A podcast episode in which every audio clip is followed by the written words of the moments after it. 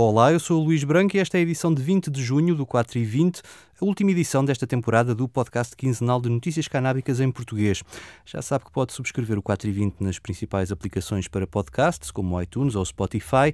O mesmo acontece com os outros podcasts do Esquerda.net, como o Alta Voz, com leituras longas, o Mais Esquerda, com registros de debates e conferências, os Cantos da Casa, com o melhor da música portuguesa. E agora há um novo podcast semanal, coordenado pelo Fernando Rosa, chama-se Convocar a História, estreou no passado sábado e tem hoje a segunda emissão. Mais à frente, neste 4 e 20, o Fernando Rosas vai dizer-nos o que podemos esperar do seu novo projeto. Lembro que todos estes podcasts também podem ser subscritos em www.esquerda.net/rádio. E agora vamos às notícias.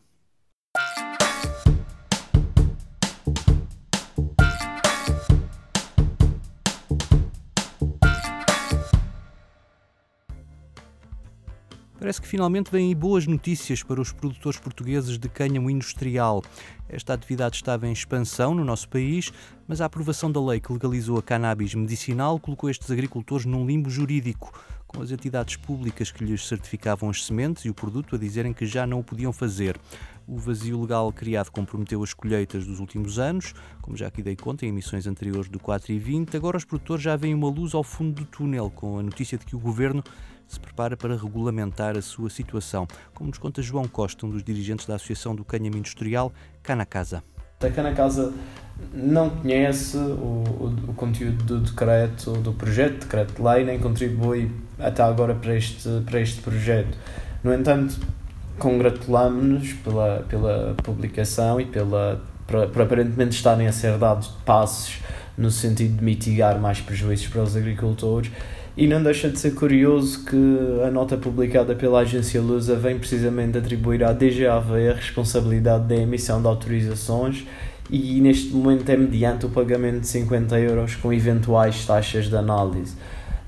Passámos de ser obrigados a cultivar cânhamo no passado para ter que cultivar cânhamo mediante o pagamento de uma taxa e é algo que até é uma medida que já foi tomada noutros países, enquanto que noutros não existe uma medida deste género e é, digamos, não há necessidade de uma autorização explícita para o cultivo de cânhamo e isto só reforça a nossa disponibilidade e a nossa vontade também de ter acesso ao projeto na íntegra para permitir que haja uma discussão e que os agricultores e os interesses dos agricultores sejam salvaguardados e que não sejam aprovadas medidas que sejam restritivas e que acabem por ser burocráticas para os agricultores. João Costa falou também ao 4 e 20 como o vazio legal em que mergulharam estes produtores teve um enorme impacto num setor que começava a dar os primeiros passos em Portugal. O que nós achamos na CannaCasa é que a regulamentação do cultivo do cânhamo que ainda está em vigor é de 1999, é o Decreto Regulamentar 23/99 que atualiza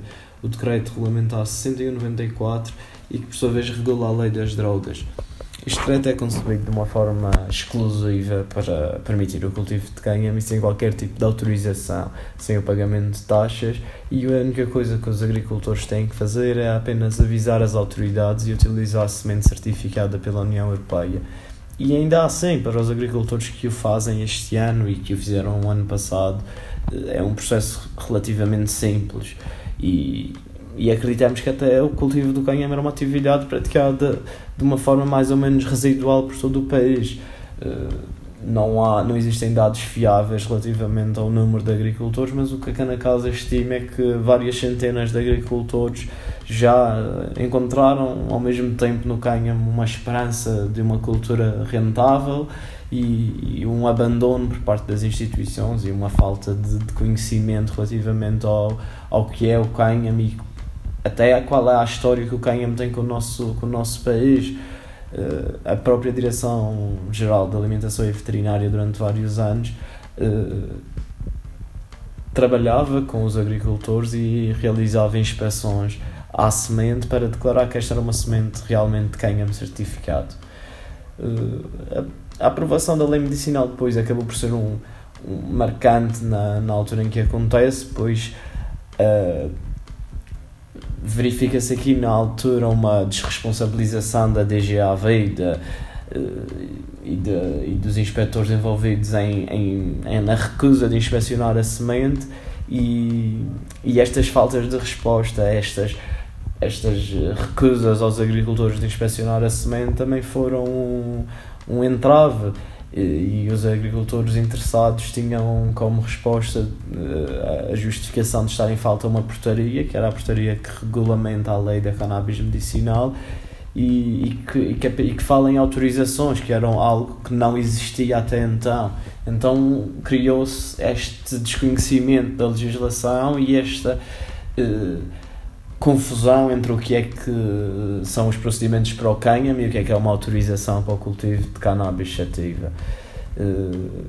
O maior impacto que achamos que a legislação teve, no nosso caso português, foi realmente o atraso que a indústria portuguesa foi sujeita relativamente ao resto da Europa e até do mundo, por causa de uma falta, de uma confusão que era evitável.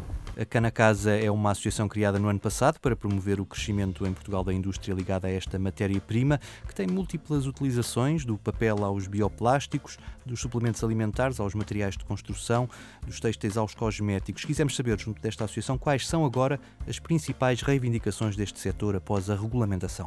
Em Portugal, a organização em Portugal e as nossas principais reivindicações sempre se centraram em pedir uma clarificação ao nível do regulador, principalmente depois da cannabis para fins medicinais ser aprovada e da questão do surgimento da portaria em falta.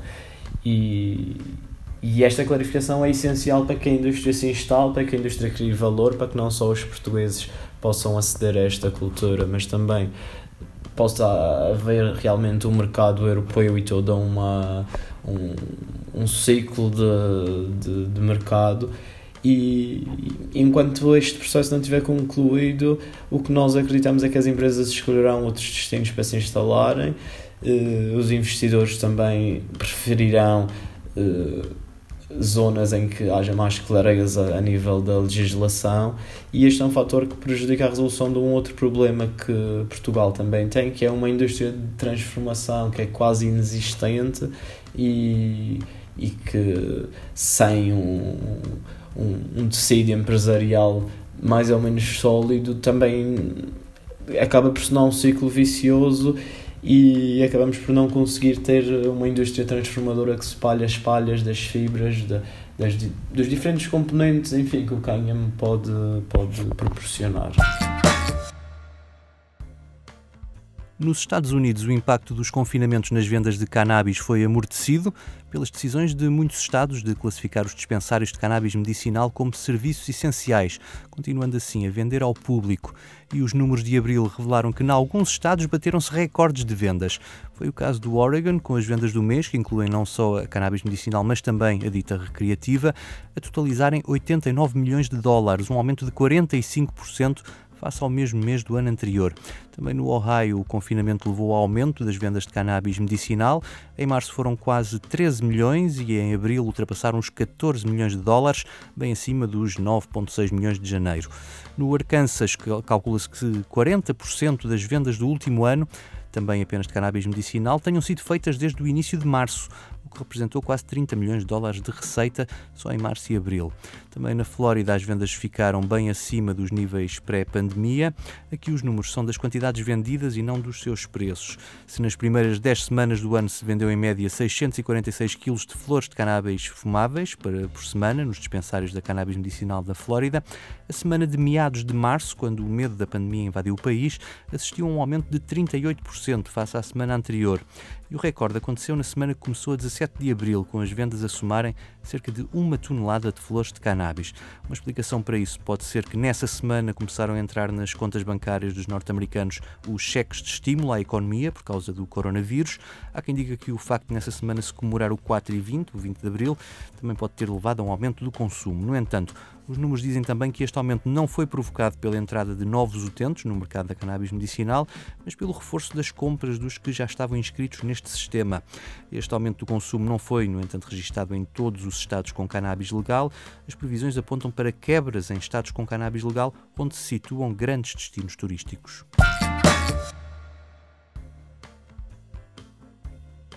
Um desses estados é o do Nevada, onde fica Las Vegas, a cidade que viu os casinos fecharem durante algumas semanas. Esta semana o governador Steve Sisolak propôs, e a comissão que trata do assunto aprovou por unanimidade, o perdão a todos os crimes relacionados com a posse, até 28 gramas de cannabis, entre 1986 e 2017. Ao todo são 15 mil pessoas que verão essas condenações apagadas do seu cadastro.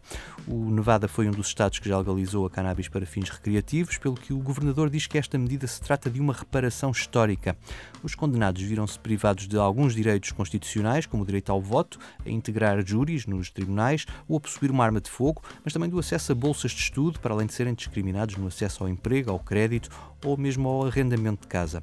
A resolução aprovada lembra ainda que a proibição federal da cannabis foi em parte desencadeada pelo entendimento racista de que o consumo de cannabis incitava as minorias à violência.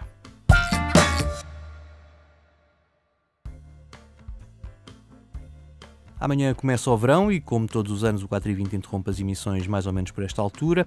Na nossa ausência, há mais podcasts para ouvir no Esquerda.net. Na semana passada estreou o podcast Convocar a História. É apresentado e coordenado por Fernando Rosa, que nos deixa aqui o convite para o acompanharmos nas suas viagens no tempo.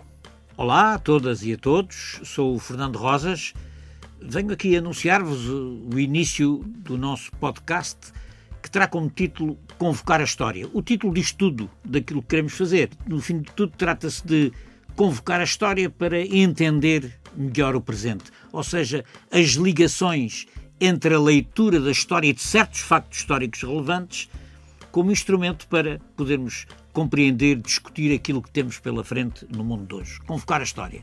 O podcast, teremos sempre um convidado, e contamos poder contar também com a vossa participação, com as vossas perguntas, pois todos os programas tentarão responder às questões que os nossos ouvintes nos colocarem. Portanto, amigos, até sábado.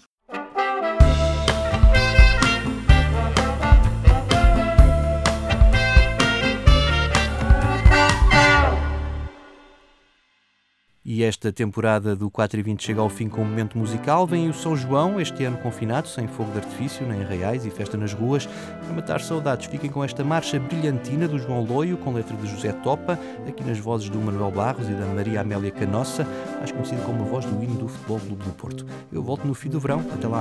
Ao meu santinho, leva-me um recado, ao meu namorado, que eu não sou capaz. Diz-lhe que eu ando mesmo em me juntar com esse rapaz. Dá-me um chelique, corro num instante, se aquele moinante não me quiser para casar. São João nunca mais como e paro de respirar. Vem cá, Rosinha, anda com o teu fredo, vem, não tenhas medo, dá-me a tua mão. Vou-te a mandar com o meu alho corro, até pedir socorro ao teu São João. Se me quiseres para teu maridinho, dou-te um cabritinho e umas sardinhas assadas.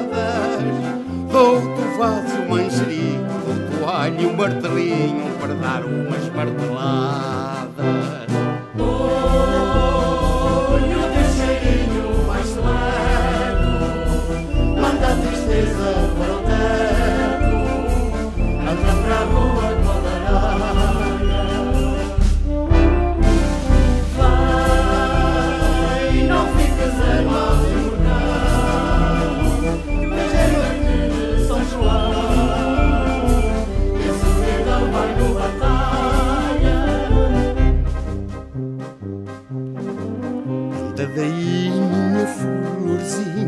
Tua mão na minha, que hoje é São João.